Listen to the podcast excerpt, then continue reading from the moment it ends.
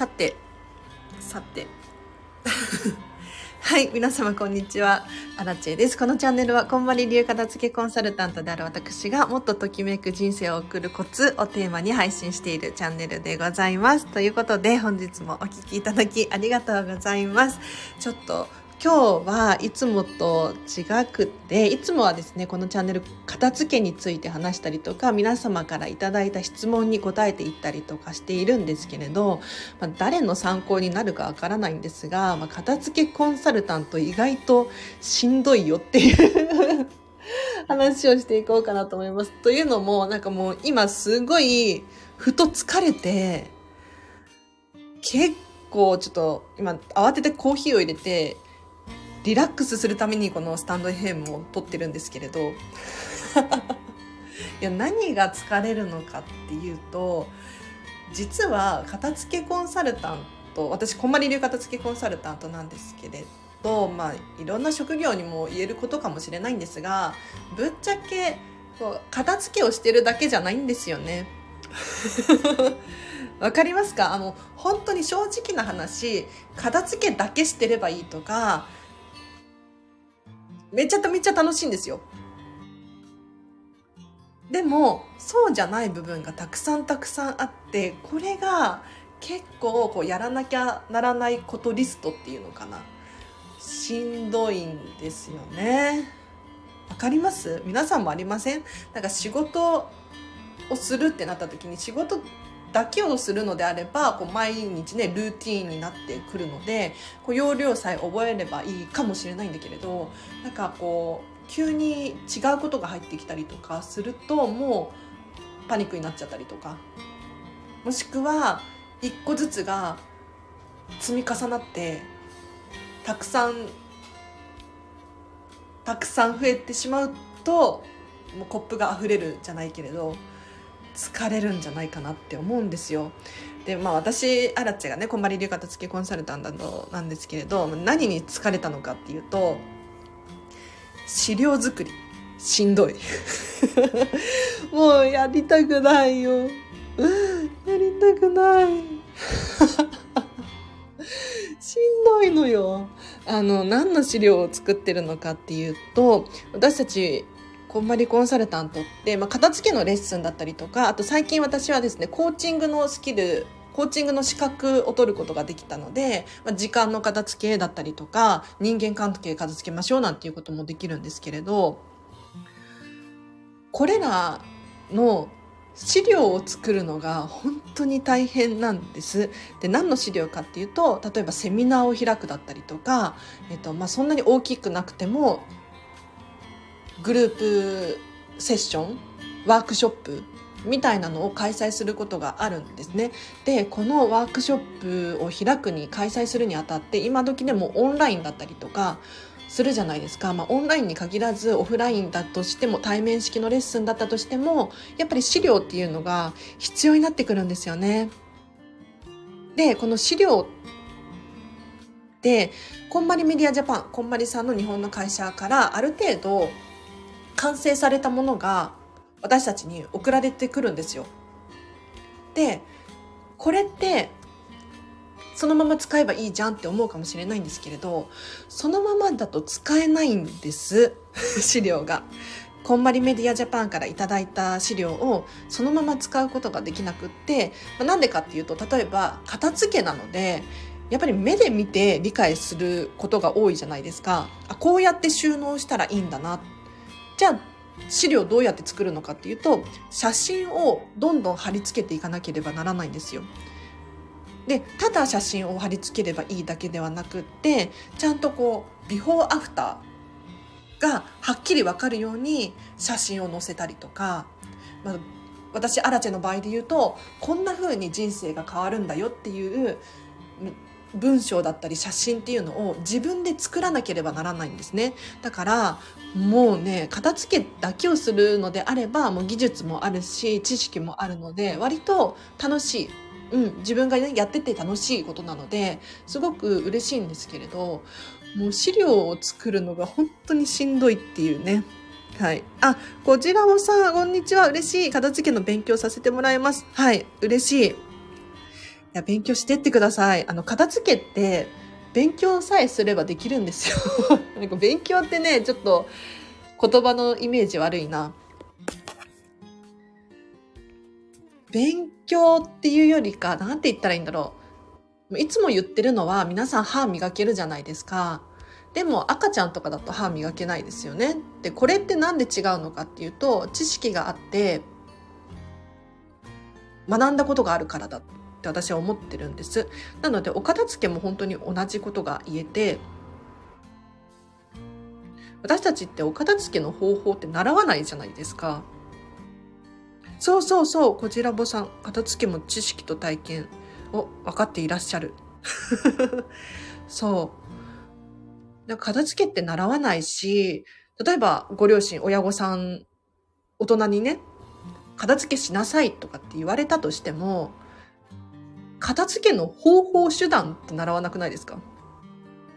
片付けしなさいって言われて、え、どうやって片付けるんですか？っていう。元に戻しますって言っても元に戻す場所すらない場合もありますよね。だから知識さえあれば誰でもできる。ただ、教えてもらってないだけ。あ、リオンさん大丈夫ですか？っていうことで大丈夫ですよ。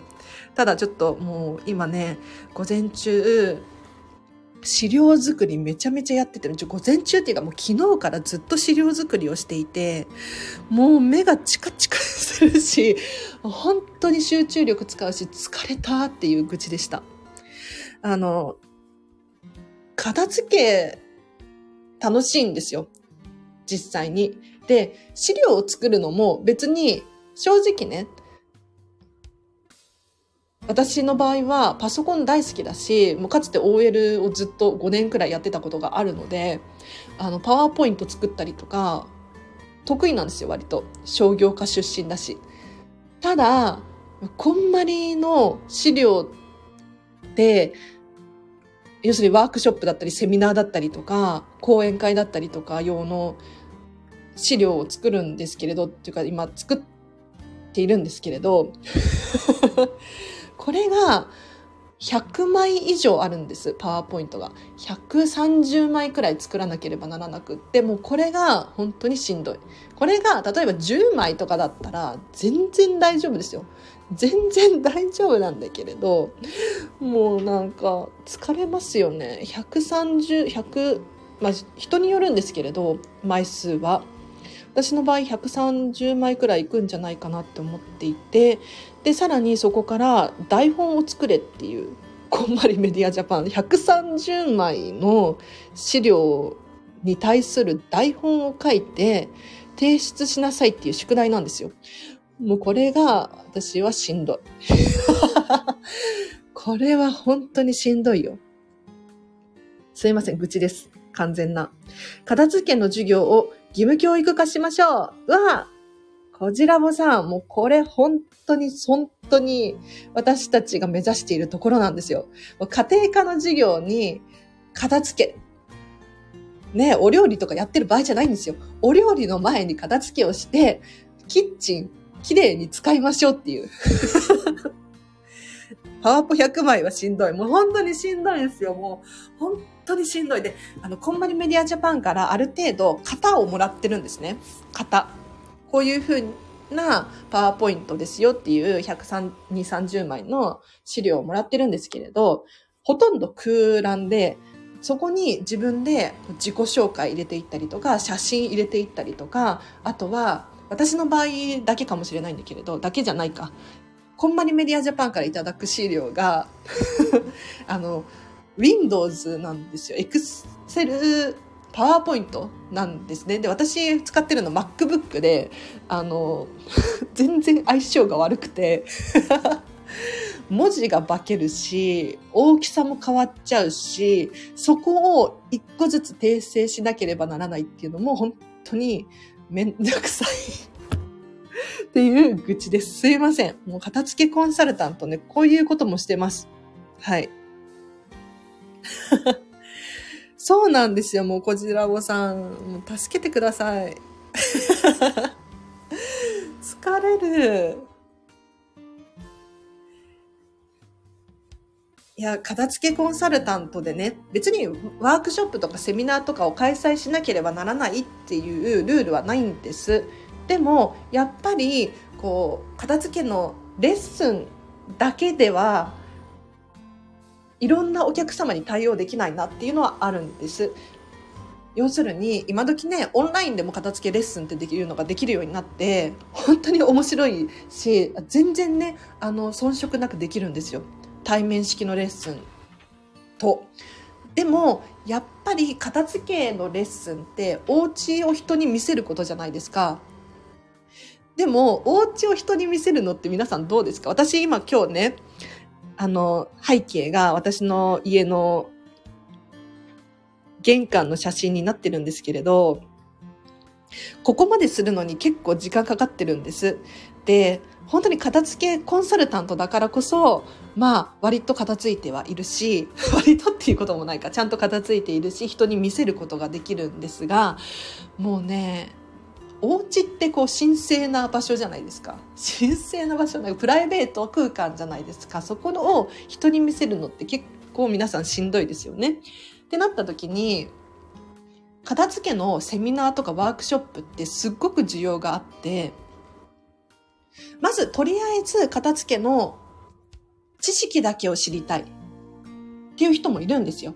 で自分でやってみたいっていう人がいるのね一定数。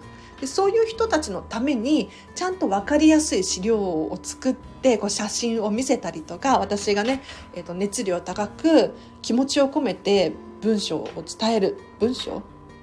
言葉を伝えるこれが皆さんの背中を押すきっかけになるんです。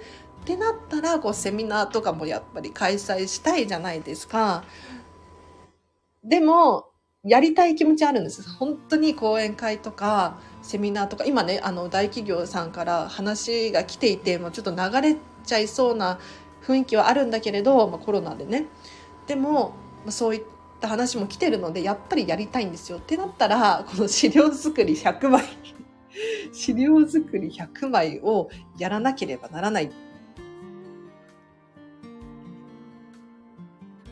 のが本当にちょっとしんどいけどでも将来を考えるとね私のやりたいことを優先順位ときめきってねこんまりさんは表現するけれどときめき度で言うともう資料なんかね、もうちゃちゃっと作っちゃって、その後皆さんにこう、お伝えすることができたら幸せだな、と思い頑張ってやるしかないっていうね。義務教育として家庭科の授業にお金の知識は入りました。あ、そうなんだ。素晴らしい。なんか日本ってお金の知識、お金の勉強しないよとかって言われてるじゃないですか。あ、よかった。片付けの知識が義務教育にあっていいですよね。本当にそうなの、こじらぼさん。いや、間違いない。なんかお金の知識とかも私本当に最近学んで、それこそ私キングコング西野さんのオンラインサロンメンバーなんですけれど、ちょこちょこお金の話をしてくださって、で、なんかお金にお金を稼がせるだったりとか、あとは時給で働かないとか、なんか、まあ、知識はあるだけで、まあね、ちゃんと身になってるかって言ったら微妙なんですけれど片付けも本当に同じくらいの効果メリットがあって皆さんもご存知かもしれないんだけれど片付けをすることによって、まあ、快適に過ごせるっていうまずメリットがありますよね。でさらに同じものを買っちゃうとか何度も買い物に行くとか 間違って失敗するとかそういうことが減ります。あとは、すっきり片付いてるので効率が良くなる。お掃除もしやすい、料理もしやすい。家事がすごく簡単になる。で、いつでも、まあ、ときめき、まあ、こんまりのこんまりで片付けをするとっていう場合に限っちゃうかもしれないんだけれど好きなものばかりに囲まれた生活ができるので自分の好きなことっていうのが明確になるんですよ。だからゲームが好きな人だったらゲームグッズがいっぱいお家にあると思うしそうじゃなくて本が好きな人だったら本がいっぱいお家にあるだろうし。でそういった環境に囲まれて過ごすと自分がやりたいことが明確にわかると思いません？なので、こう行動力が上がったりとか、判断力、決断力、なんだろう、いろんなところに、もう本当に びっくりするくらいのメリットがあって、もうこれはみ、本当にね、義務教育やってほしい。だってね、掃除とかするじゃないですか、日本の学校って。生徒たちで。あんな感じで、お片付けも教えてほしいですよね。例えばそうだな。自分のロッカー片付けるとか、本、教科書は縦にしまいましょうとか。とにかく、だからトヨタのお片付けとか本当に学校で採用してほしいな。だからどこに何があるのか明確で、ちゃんと、例えばセロハンテープって書いてあるところにセロハンテープを置くみたいな、それだったらわかりやすいですよね。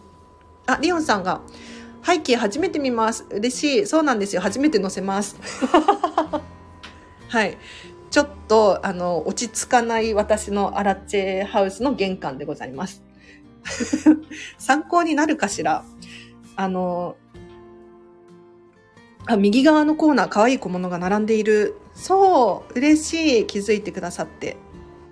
ちょっと写真、この写真だと伝わりづらいかもしれないんですが、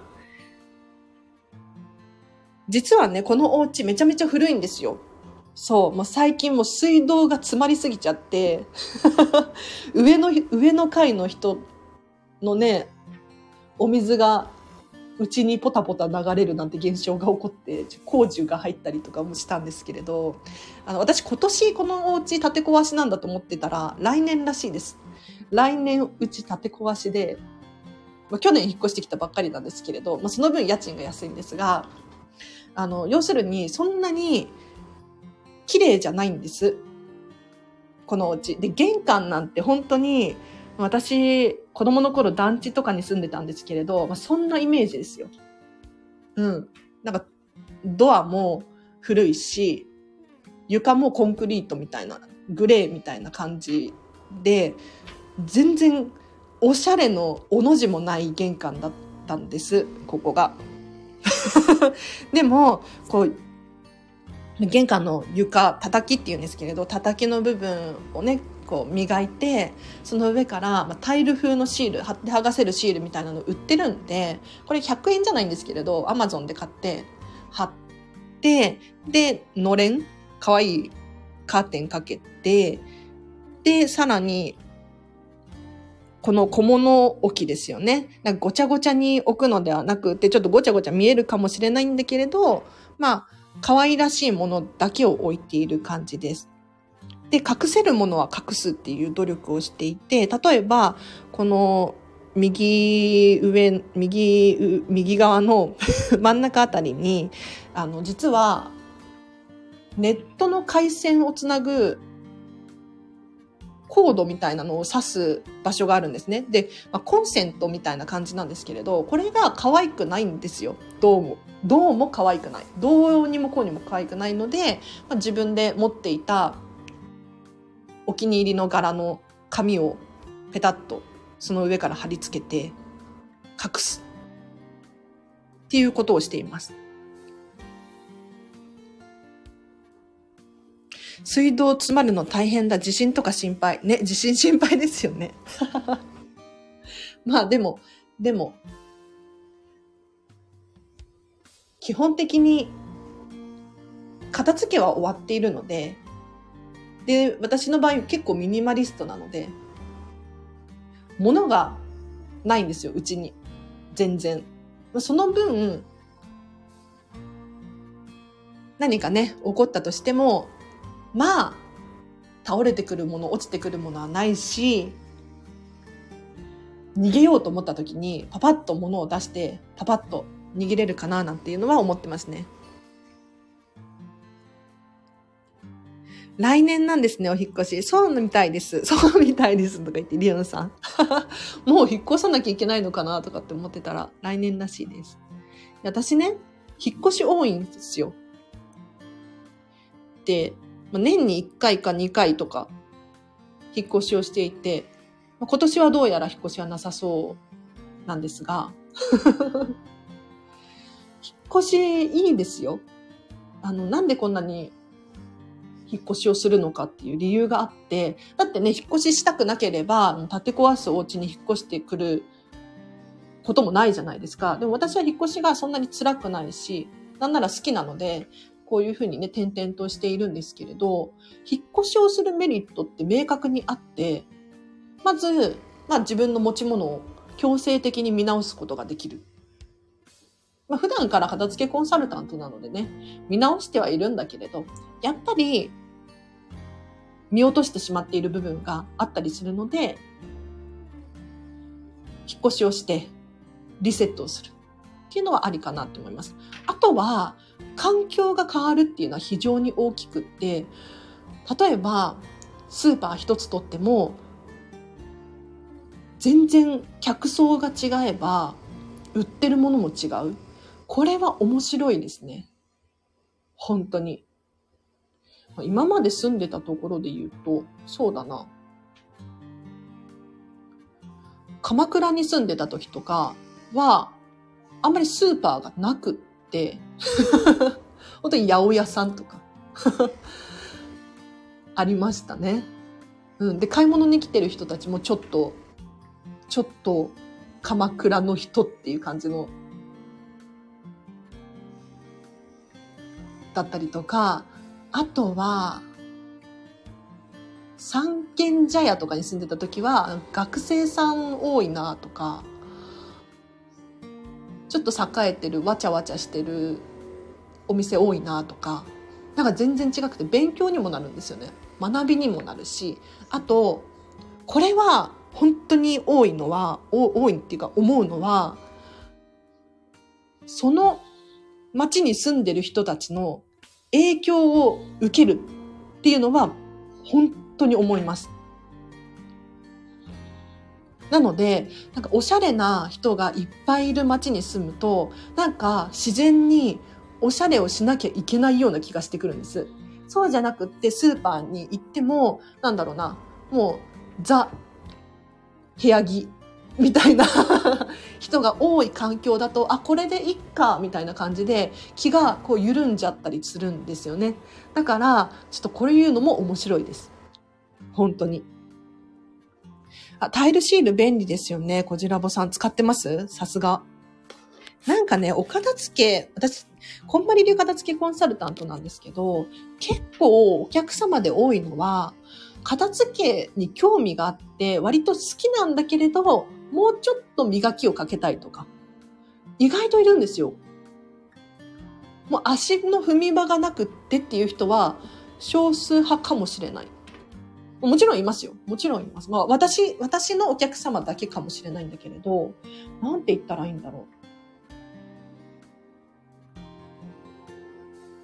お片付けにそもそも興味ない人ってお片付けしようと思わないので、こう、お片付けの検索もしないし、こんまりまでたどり着けないんですよね、きっと。確かにミニマリストの方は災害時に強いかもしれない。いや、本当に強いと思いますよ。というか、あの、これ、こんまりさんがね、本当によく言ってるんですけれど、まあ、コロナになったりとかもして、結構皆さん不安定な、まあ、まあ、時代もあるのかもしれないんだけれど、ストレスが多いじゃないですか。でも、お片付けが終わっているってどういう状況か、どういう状態なのかっていうと、土台が安定している。基礎がしっかりしている状態だっていうふうにおっしゃられているんですよ。で、まあ、どういうことなのかっていうと、自分の好みが明確になっているから、いるもの、いらないものっていうのがはっきりわかるんですね。で、さらに、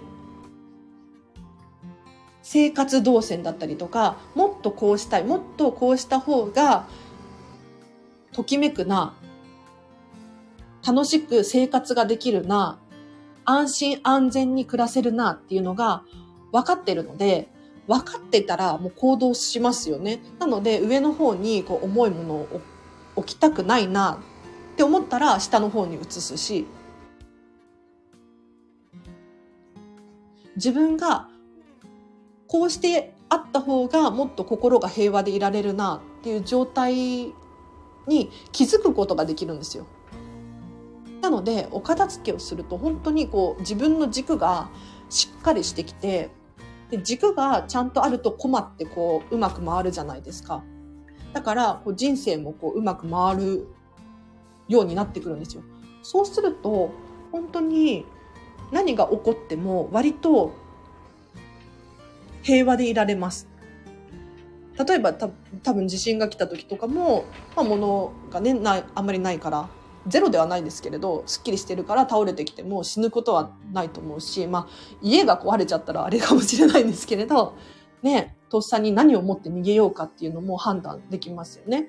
でコロナ2年前にね3年前かもに起こりましたけれどコロナになったとしても家から出られないってなったとしてもじゃあその代わりにできることあるじゃん例えばお料理頑張ってみようかなとかちょっと家庭菜園やってみようかなとか、趣味に力を注ぐことができますよね。なので、土台をしっかりさせるためにも、こう、お片付けっていうのはめちゃめちゃいいですね。はい。あ、インスタ拝見、アラチハウス、ときめきですね。ありがとうございます。そう、この写真ね、インスタに載せたんですよ。ありがとうございます。見てくださって嬉しい。なんか私の真似をする必要は全然なくって、私結構、あの、片付け、こんまり流片付けコンサルタントで、おそらく一番浮いた存在なんですけれど。というのも、みんなこんまりさんっぽい、こう、清楚系な方が多い、清楚系な主婦の方が多いなっていう印象なんです。で、もちろん派手派手なね、方もいらっしゃいますよ。ただ、もう私みたいに髪の毛真っ白で、なんだろう、割、まあ、さ去年30になったんですけれど、割と若めで、なんて言うんだろう。派手派手な、ド派手な人って少ないので、片付けコンサルで、本当におすすめとするのであれば、この、私の場合は、私の玄関は、タイルシールがね、こう、ド派手な色にしてるんですけれど、例えば、シールをちょっと大理石風のシールにしてみたり、シンプルなね、やつにしてみたりとか、ちょっと暗い、結構、グレーな玄関多くないですか？なんか汚れるのを意識してかわかんないけれど、グレーのとか、ちょっと濃いめの色の玄関の床って多いなと思うんですけれど、ここを明るくするだけでめちゃめちゃ印象変わるんですよ。だから本当にシール貼るだけだったら割と簡単にできます。もうちょきちょき切ってね。まあもちろん、あの、そんな数分で終わるとかっていうものではないんだけれど もう床を変えるのは圧倒的に本当に簡単に印象を変えるテクニックなのでおすすめです。別にド派手にする必要はなくってもう真っ白白いただのね床にするっていうのもありかななんて思いますね。あ、ライブ嬉しいですね。私も嬉しいですよ。なんかライブ最近サボっちゃってて、でもやっぱりライブいいですよね。はい。今日はちょっと愚痴ってました、最初。もう疲れ、疲れるんですよ。本当に。この後も頑張んなきゃいけないんですけど、もう資料作り、資料作りがしんどい。でしかもね、この資料作り、実は、あの、期限があって、期限が。今何の資料を作ってるのかっていうと、えっ、ー、と、片付け講座っていうのがあるんです、こんまりの。これ片付け講座って一体何なのかっていうと、まあ、皆さんがご自身の力で頑張ってもらうための講座なんですが、これが、えっ、ー、と、3日間に分けて、3時間だったかな ?3 時間かける3日の講座があるんですよ。で、これを開催するにあたって私はもう100何、2、30枚くらいの資料、パワーポイントを作らなければならないんですけれど、なんかもうこだわりが出ちゃって、もう正直、その、こんまりメディアからもらった資料があるので、そこに写真貼り付けて自己紹介変えて、文字の大きさを、えっ、と、Windows から Mac の大きさに変えるっていうね。ただそれだけだったら割と楽なんですけど、なんかちょっと、荒地感出したいなと思って、背景の色を変えて、じえっ、と、文字の色も変えて、文字の、なんだっけ、形も変えて、で、さらにちょっとイラストを追加していってみたいなことをやってるので余計に時間がかかっちゃってるんですよね。で、それで割と自分で自分の首を絞めてもう本当にめんどくさいってなっちゃってます。もう本当にしんどい。今ね、70、130枚くらい作んなきゃいけないうちの70ページくらいまで来てるんですよ。もちろん最終調整でこう訂正しなきゃならない部分はあるんだけれど、まあ、資料作りはそれくらいかな。で、この後、こう台本を作るっていうね。台本、なんか正直このスタンド FM でも、台本作ったことないんですよ、私。で、どうやって喋ってるのかっていうと、基本的に頭の中でずっと喋ることを整理整頓していて、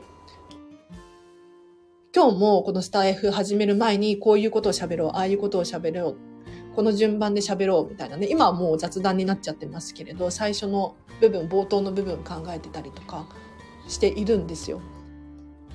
で、収録配信の場合に関して言うと、もう5分、10分喋ってなんか違うなって思ったら撮り直す。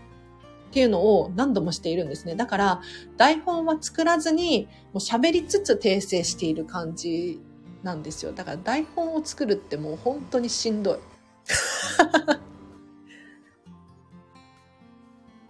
確かに資料作りは地味ですね。でも、荒地さんのときめく講座お客様は大喜びですよ。ありがとうございます。嬉しい。ちょっともう頑張りますよ。私らしさがある資料作りをしていこうと思っております。はい。まあ、そんなに派手にしないでシンプルにしようと思ってます。安心してください。なんか、最初ね、ちょっと私、花柄とか大好きだから、めっちゃガラガラで行こうと思ったんだけれど、あの、セミナーの資料がガラガラだと、集中できないっていう結論に至りまして やめました。それは本当にやめた。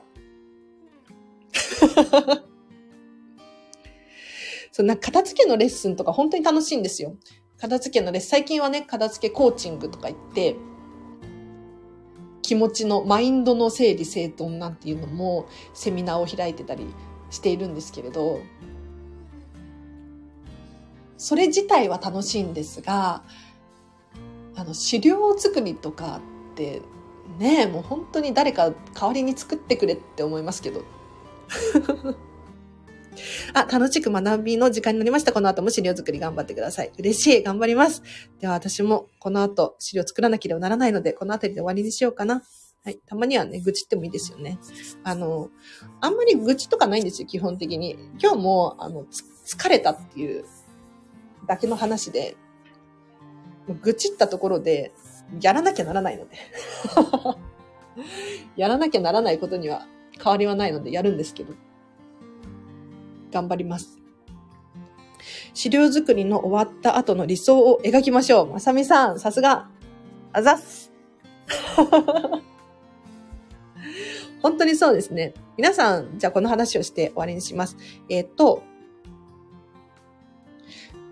物事、もう何でもいいんですけれど、型をつけたいことがある場合、まず最初に何をしたらいいか分かんなくなりません？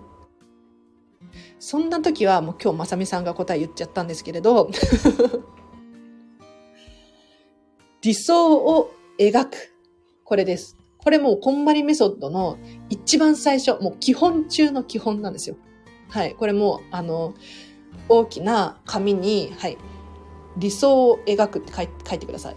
書きました？サインペン、黒の、黒のマッキーで理想を描くっていうふうに書いて、あの、トイレのトイレ、はい、トイレのドアの裏側にこう貼っておく。理想を描く。で、これなんで大事なのかっていうと、理想を描くことによって、ゴールが明確になるっていうメリットがありますよね。意外と、お片付けしたい。英語の勉強したい。痩せたい。っていう、やりたいことはあると思うんですよ。でも、じゃあ、ちゃんと明確に思い描けてるかって聞くと、特になかったりするんですよね。英語の勉強したいって言っても、あ英語の喋れるようになりたいとしても、海外旅行レベルなのか、それとも本当にビジネスでやりたいレベルなのかによって全然違うじゃないですか。道のりが。だからまず理想を描くことによって、この道のりが分かってくるんですよね。で、さらにもう一個メリットがあって、こう理想を描くことによって、今と比較しちゃう。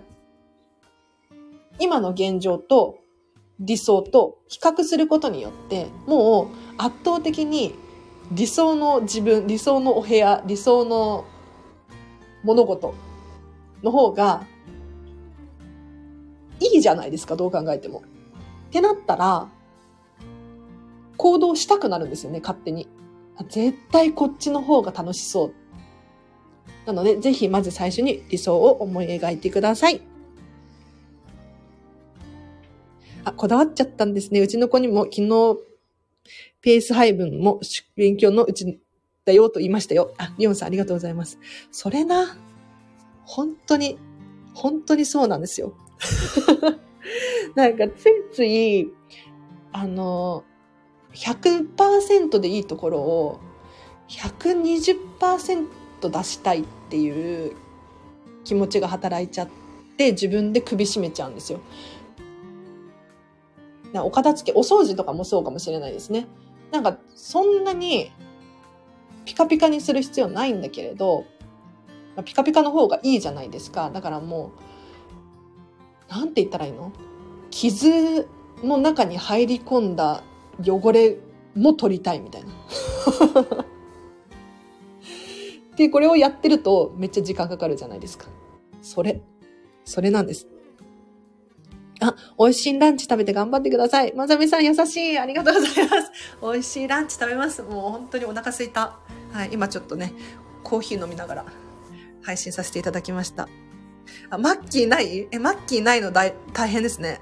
じゃあもう鉛筆でいいですよ。鉛筆で太文字で、あの、理想を描くっていうのを書いて、もうじゃあスマホの、スマホの裏に書いときますか。もう、どうしようどうしようってなった時に、裏を見て、理想を描く、理想を描く。あ、そうそう、まさみさん、ありがとうございます。120%素敵です。嬉しい。あの、今できる120%です。あの、人と比べちゃダメなんですよ。これはポイント。私ができる100点をちょっと超えていくことをいつもイメージしていて、だってそんなこと言ったら片付けコンサルタントね、もうこんまりさんのお弟子さんだったり、もうもしくはこんまりさんだったりとか、こんまりさんが出す120%って到底私アラチでは追いつけないんですよ。どう考えても。でもそうじゃなくって、そこのレベルではなくって、私アラチェにできる120点。をいつも目指すようにはしてるんですが、まあね、手が抜けるところは手抜いた方がいいよっていう。あ、今日蕎麦食べました？昨日ね、私蕎麦食べたんですよ。さすが。蕎麦は大好きすぎて、あの、しょっちゅう食べてますね。あの、安くて美味しい。早い。はい、もうこれです。安い、美味しい、早い。私も蕎麦にしようかな、今日は。理想を描くスマホの待ち受けに。天才、天才。はい。では皆様ありがとうございました。ちょっと終わりにします。30分くらいで終わりにしようと思って、なんか最近時間のペース配分もダメだな。時間の片付けが。でも今日も本当に愚痴りたかったんですよ。もう疲れたっていう。しんどい。なんか片付けコンサルタントの人たち知ってます？あの、こんまり流片付けコンサルタントの人たちってもうキラッキラしてるじゃないですか。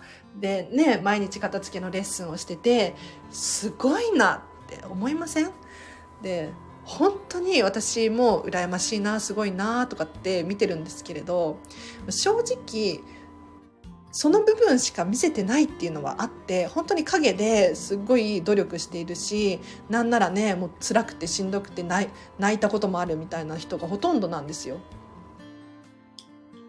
でもなんかそれを、あらち的にはこう見せないのもったいないなと思っていて、もうね私たちも人だからいくら片付けが終わっているからといってこうやりたくないこともやらざるを得ない要するにパワーポイント百何十枚作らなきゃいけない時もあるんですよ。もうしんどいめんどくさいやりたくないとか思いながらもやっぱり未来をもう想像しちゃってるからもう片付けのセミナーを私は開くっていう覚悟があるからもうやらざるを得ないですよね。はい。ということで、今日もお疲れ様です。お疲れ様。えっと、お聞きいただきありがとうございました。お知らせをしたいなと思ったんだけど、なんだっけ？えっと、インスタグラムやってます。TikTok 始めました。スタイフ、また聞いてください。あと、こんまりさんのお弟子さんの、のぞみさん、武田のぞみさんが今度データの片付けセミナーっていうのを開催するんですよ。これは誰でも参加ができて1時間半のセミナーだったかな。